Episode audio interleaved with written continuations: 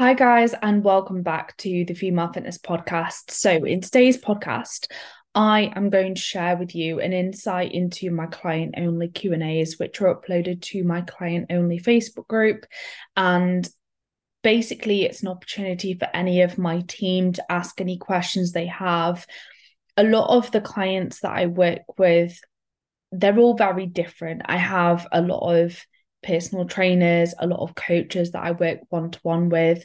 And so some of the questions are mentorship style questions, questions on their own clients and individual case studies. And then I also have clients in the general population who are just want to wanting to improve their health, improve their quality of life, achieve their body composition or performance related goals whilst keeping their health intact. And so the questions are quite mixed. But this podcast will be brilliant for you, whether you're a personal trainer, whether you're a coach, whether you're someone on your own fitness journey. It will help you, it will provide you insight, and you'll learn a lot through listening to this, as well as it giving you a bit of an insight into what my client only Q&As look like and some of the exclusive content to which only my clients have access to give you a bit of an insight into what it looks like to be a part of my team beyond the one-to-one coaching service because there's so much that's a part of it. So hopefully any of you who are listening to this who are interested in working one-to-one with me will benefit from this get a little bit of an insight but also even if you're not interested in working together it will be an incredibly informative podcast for you to listen to. So give it a listen. Let me know if you have any questions off the back of it. And if you are interested in working one to one with me, I currently have two spaces available for one to one clients. So if you are interested, please just drop me a direct message on Instagram. I promise I don't bite and I don't push anyone into anything if you drop me a message, it will just be a nice casual conversation where you can ask me any questions that you have. And I will give you essentially all of the information you need on how coaching works for me. And you can go away and make an informed decision on whether you get want to get started.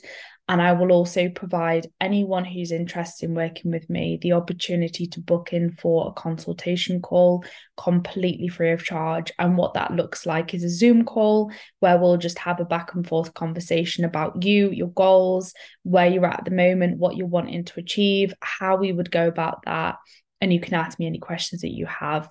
So I hope you enjoy this podcast. Please don't hesitate to reach out if you're interested in working with me or if you have any questions off the back of it. And I hope you're all having a fantastic week so far whenever you listen to this. So, the first question is How do you usually set expectations for clients who want to achieve progress with fat loss? without setting a specific scale weight target over a certain period of time. So without saying, I want you to lose 10 kilograms in six months or whatever it is.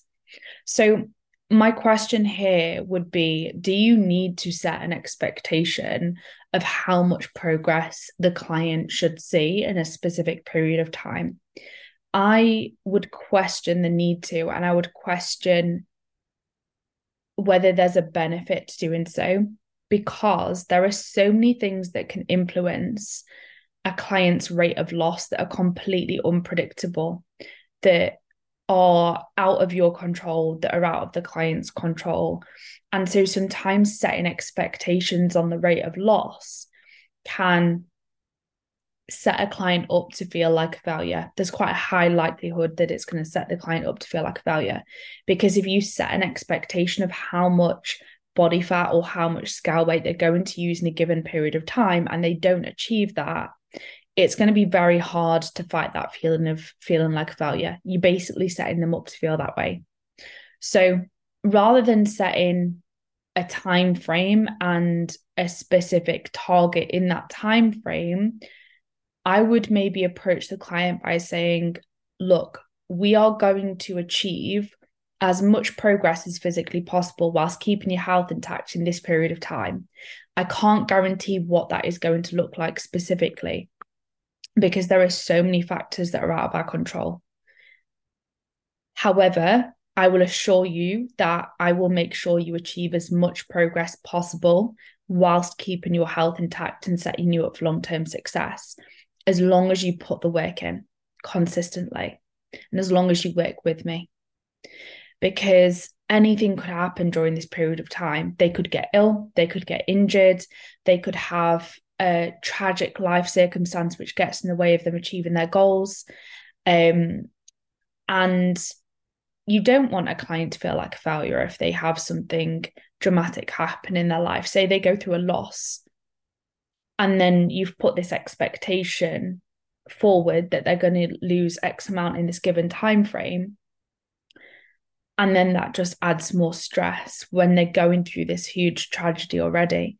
You don't want to make a client feel worse in that kind of circumstance. And you don't want to make a client feel like a failure in any circumstance and remind them that it's all about doing what they can, given them circum given their circumstances to move the needle forwards towards their goals. And as long as they're given 100%, that's what matters. Yes, there will be hard work involved, but sometimes all the life circumstances get in the way, and that's absolutely okay. Um, so I would, like I said, question the need to set an expectation and I would get the client to focus on celebrating the small wins throughout the process every single week. They might not be all body composition related. They could be training performance related. It could be that they feel better, their energy levels are improving, their sleep's improving, their digestion's improving. Try and get the client to focus on the weekly improvements on how they feel, perform, and function. And if they do that, their body composition will fall into place. They will achieve the desired outcome if they adhere to the targets you're setting them and if they focus on improving how they feel, perform, and function in their overall health. And if you get them to focus on the process and enjoy the process of bettering themselves, that is how they're going to achieve long term success. Because often when people get fixated on this certain amount of scale weight loss or this certain end product from a body composition perspective they have this mindset of okay i'm going to feel happy when i achieve this and what happens is they then prevent themselves from feeling happy until they've achieved that thing and then eventually when they do the, achieve this thing and it doesn't produce the happiness that they thought it would give them it can feel very anticlimactic and can be quite harmful in some circumstances because with this anticlimax comes with an increased likelihood of overeating for comfort um, and engaging in quite damaging behaviors. So, actually, if we focus on the process and being the best versions of ourselves every day, every week, given our circumstances,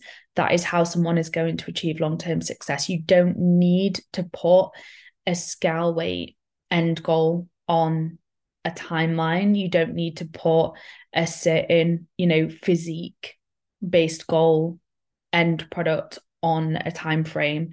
Um, I would get the client and yourself, if you're listening to this, to focus on feeling, performing, and functioning as your best self every day and every week and doing the best that you can given your circumstances.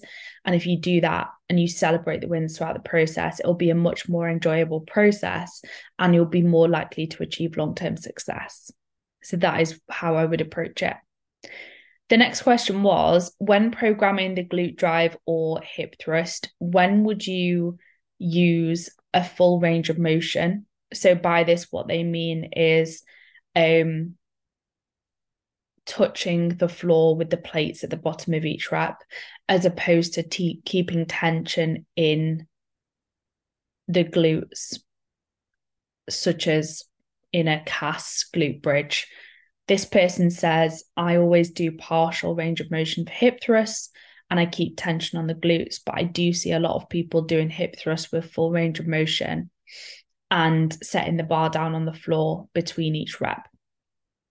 So, the main place where you might do a full range of motion hip thrust where the they set the bar down between each rep is when you're training for strength because that is going to enable you to use more load most likely because you're touching the bar down each rep rather than maintaining tension on the glutes. Maintaining tension on the glutes is a greater challenge to the glutes. It's harder to use more load. So if you're training for pure strength, you might use the full range of motion hip thrust where you're actually touching the bar down between each rep. Whereas, I mean, there is a time and a place for both. And I would argue that it's best to go with the method that you enjoy the most and that you get the best connection with.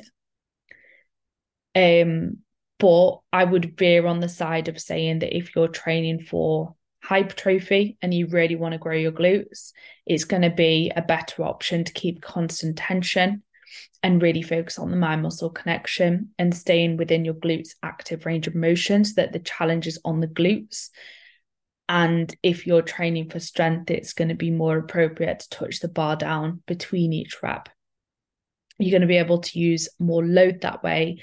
And it's more possible to train for sort of strength and uh, maximal force production. So, yeah, training for strength and power is where we would touch the bar down between each rep rather than maintaining constant tension. Whereas if you're training for hypertrophy, I would veer on the side of constant tension. The other argument I would say is if someone really enjoys touching the bar down between each rep. They enjoy doing full range of motion hip thrusts as opposed to maintaining constant tension. They absolutely hate maintaining constant tension. Then they're probably going to get better results over the long term touching the bar down between each rep because they'll probably end up skipping the exercise if they absolutely hate it. So, enjoyment is something that we should take into account and it is something which is often overlooked so like i said if you know if someone's going to skip the exercise because they absolutely hate it doing constant tension then i would veer on the side of doing a full range of motion hip thrusts potentially. Um the other thing to consider is what setup someone's got available to them because that is going to influence what someone's going to be able to do. For example, you can't even do, you know, you can't set the bar down between each rep using a glute drive. So you would use the constant tension method with a glute drive and would set another hip thrust machines. Whereas if you've got a barbell, you might set it down between each rep. Um, so that is something that I would consider as well. Another thing to consider is the bench height. If you've got a bench that's a bit too high, then I definitely would go through the, for the constant tension option because if you were to touch the bar down between each rep and you have a bench that's a bit too high, the injury risk is going to be higher. So that is something that I would take into account as well because you're going further outside of your active range of motion. Um, and so, yeah, that is something to consider. The next question was Do you feel refreshed after your amazing adventure? And this client is referring to when I went to Canada for two weeks. I absolutely did feel, I mean, I'm not going to lie, I was very tired and very jet lagged for the first few days. And it was a hectic trip. Like we were nonstop. We were hiking, we were walking, we were biking. It wasn't a sit by the beach and chill holiday. But I did feel psychologically mostly refreshed. I'm not going to lie, it was very hard to fully switch off from work. And did I fully switch off from work the entire time? No. There was definitely times where work was on my mind due to numerous different reasons. And there were little bits of things that I did still do. Um, however, I switched off more than I ever have done before. Really proud of myself for that. And I it did do me the absolute world of good and it was so needed. So I'm so glad I went to Canada. I'm so grateful to have had the opportunity to go. And if any of you listening to this get the opportunity to go to Canada, please take it because it is the most incredible place. And if anyone wants any recommendations, hit me up. If you've listened to the last podcast, you'll know where I went. So if anyone has any, if anyone's going to those locations and wants some recommendations, please just drop me a message. The next question was I have a client who really struggles with the two weeks before her period and she doesn't want to do anything. So she refuses to do anything in the way of training and making an effort with nutrition, but she is also unhappy with her progress. Now, the first thing I would say in this kind of situation is if someone is severely struggling with PMS in the run up to their period, I would get them to go and see their doctor just to check for things like PMDD because sometimes medication can be helpful when someone has PMDD and there are extra things that an individual would consider if they had a condition like that or polycystic ovaries or endometriosis which can also contribute to PMS symptoms being more severe than the average person. So if someone's really really struggling every single month get them to go to their doctor, get them to get all of the checks done, and just make sure there's no underlying cause of that. Because if there is, it needs to be addressed and it needs to be accounted for. Don't just take it as, you know, they're fine. Make sure that they go and get checked out first and foremost. Now, once someone's had those checks done, they know there's no underlying cause. Obviously, if there is an underlying cause, you would address that and you would account for that. If they have polycystic ovaries, for example, there's certain protocols that you might implement to help them manage that condition. But if they haven't got any of those conditions, there's no underlying cause. The first thing I would do is get the client on a call and have a conversation with them and talk it through with them. So you might have to, under these circumstances, give a client a little bit of tough love and explain that they are going to have to show up for themselves if they wish to see progress. There's no two ways about that. If they don't put in the work, they're not going to see the progress that they desire. And so, if they're not willing to put in the work, they need to accept that they're not going to see that progress. If they want to see the progress, they have to put in the work. And if they're not willing to accept that, then they're probably not the right person to be working with a coach. Because working with a client who's not willing to do the work or is not willing to accept a slower rate of progress when they're not willing to do the work is only going to make for a very unpleasant coaching process for the both of you. And it is going to be very draining as a coach to work with somebody like that who is not willing to take ownership of their actions. It's different if somebody is saying, Look, I'm really struggling at the time of the month. I feel like I can't train and I'm really struggling with nutrition. So I need a bit more food, but I'm willing to say their goal is fat loss, right?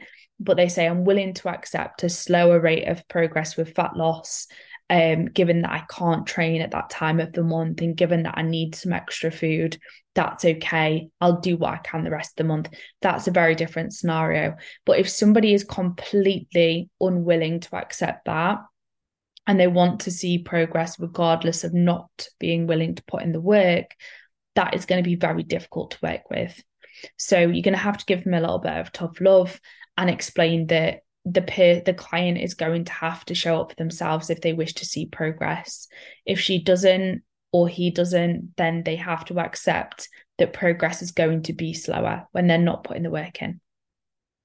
There are certain tools we can implement to help people who do really struggle, women who do really struggle with PMS, who really struggle with pain or bloating or fatigue, lack of sleep.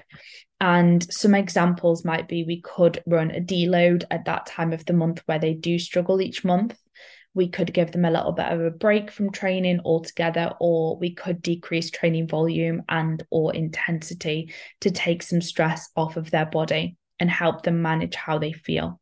So that is something that we could implement. Another thing that we could consider is giving them a bit of an increase in food at the time of the month where they're struggling if they see a significant rise in their appetite. And that might help them with adherence um, and help prevent excessive overeating. Because if they're absolutely ravenous and they try and stick to their usual targets and they're really really really struggling with that their hunger's through the absolute roof but they really really really really try and stick to it. It could if they're really struggling lead to them overeating if hunger gets significantly bad by quite an extravagant amount. Whereas if we just give them an extra 200 calories 300 calories a day then they may be much more likely to adhere to those targets. They will be much more likely to adhere to those targets. And it may well prevent that excessive overeating because they've had that little bump in food when they're really struggling with their energy levels and their appetite. So, giving them a bit of a bump in calories is another thing we can implement. Also, just encouraging them to engage in a little bit more deep rest, have their self soothe list to hand. So, their list of activities or things they can do to soothe themselves that aren't that don't involve food. Uh, things like going for a walk outside cuddling the dog reading a book whatever the client enjoys whatever fills their cup make sure they're utilizing those things those techniques at this time of the month when they know that they're going to struggle. And obviously things like painkillers can really help if someone is in extreme pain as well. So that's something to consider tools like journaling and meditation can be incredibly helpful and also just recognizing that the way they feel is temporary and will pass. And it could be that you decide with clients who do struggle at the time of the month you push a little bit harder through the rest of the month when they feel okay and then you really ease off the gas during those few days where they do really struggle or that week where they really struggle. It's all about working with the individual in front of you as opposed to taking a one size fits all approach. And in re- regards to food, I would really make sure that the individual places an emphasis on consuming foods that make themselves feel good and nourishing their bodies, but also allowing for foods that nourish them psychologically and that they really enjoy. So make sure they're not excluding any foods or food groups because again that's going to increase someone's likelihood of overeating. And other things like making sure the client is maintaining a consistent bedtime and wake time will really help support their energy levels as, as it will help regulate their circadian rhythm and the way that they feel perform and function. So there's some other things that they can do as well. The next question was In what scenario would you program just two sets of an exercise rather than three? So, everybody's recovery capabilities are different. There is no one size fits all in terms of how many sets you should do. How many sets per exercise you do will also be influenced by the number of exercises per session. So, if someone has, say, someone has four or five exercises per session, they may be able to tolerate more sets per exercise in comparison to someone who's doing eight exercises in a session. But the total volume per session is going to be very similar. It's just a different approach to how that volume is distributed. In option two, you've got more exercises, less sets per exercise. In option one, you've got less exercises but more sets per exercise. So that's an example of how something can differ. And the option might you might choose will partially depend on the individual's training age and also their preferences. So with a client who's very new to training, I wouldn't include too many exercises in the session because they're just learning how to master these movements. So, doing a lot of reps, a lot of sets of the same movements is going to help them master those movements quicker. Whereas, if you have someone who's new training and you chuck eight to 10 exercises per session at them, their brain is just going to be completely scrambled. It's going to be very hard for them to master the skill element of those exercises because they've got so many goddamn exercises to master. So someone's training age is something that will influence with will influence that. Someone who's newer to training, I would choose the option of having more sets per exercise and less exercises because then they're going to be able to get really good at those movements, really confident with those movements. And it's going to be much easier for them to wrap their head around and they're going to progress much more quickly. On top of that, someone who's new to training probably isn't capable of training to failure yet, so they can handle more training volume than somebody who is more advanced. Someone who's more advanced and loves to train to failure and almost bury themselves every session, they're going to be able to do less sets per exercise because their training intensity is high. So, training intensity is also something that will influence how much volume somebody is able to perform. On top of that, the amount of stress that someone has in the other aspects of their life, such as work, their personal life, is going to affect their recovery capabilities. So, through high stress periods, someone might be able to tolerate less training volume. You might have to reduce sets per exercise. Whereas when someone has a relatively stress free life and, you know, maybe they're going through a phase where they're off work or they're away from education, they're on a gap year, they're chilling, they're exploring, they're sleeping well, they're eating, they're training, whatever time they want, they're probably going to be able to handle more training volume. So everybody's different, and you can also go beyond three sets per exercise. So you don't have to stop at three either, but there is really, no one size fits all. The next question is How do you approach clients who miss their check ins regularly because of being busy? I understand that adherence can usually play a part in this too, but is there anything you would suggest other than just asking them? Is there any particular reason why they aren't? So, this can be quite a difficult one. And the first thing I want to say is that we all have these clients from time to time who don't communicate as frequently or maybe aren't as good at checking in. And sometimes it can just be because they've got a lot going on in their lives and they're cracking on with their programming outside of their check-ins but they just don't see the importance in the actual check-in with you as much they're just sort of the type of person who likes to crack on with their own thing and in that circumstance it might be worth having a conversation with the client, getting them on a call and just saying, look, I know you're really busy. Um, however, the check-in process is really important. I'd love to touch base with you. Would you appreciate it if I make your check-in form shorter or if I make the check-in form, the check-in process easier so that it's less time consuming, just so we can touch base? Or would you prefer a call for 15 minutes rather than actually filling in a check-in form? You could maybe tailor the coaching process to suit them as an individual a little bit more potentially, but it's a conversation you need to have with the client so you can know whether that's suitable for them. I I personally, if a client doesn't check in, I will chase them up initially for the first couple of weeks. But beyond that, I think it's up to you whether you want to chase them up or not, because ultimately it does become quite time consuming to be chasing people up all the time. And if you're having to do it every single week week week in and week out then there needs to be a conversation had of look if you can't do this then it might be best for us to just put the coaching process on hold, hold for the time being and for you to come back when you're ready and you're able to commit to checking in with me so that I can uh, coach you to the best of my ability the other option is you know you start checking in and we can work together now and make sure you achieve your goals. But you know offer for the coaching process for the check-in process to be tailored to the individual whether it's changing from them doing a written check-in form to sending you a voice note or vice versa whether it's changing to a 15 minute call rather than a check-in form or a voice note there's really no one size fits all, but have a think about these different options.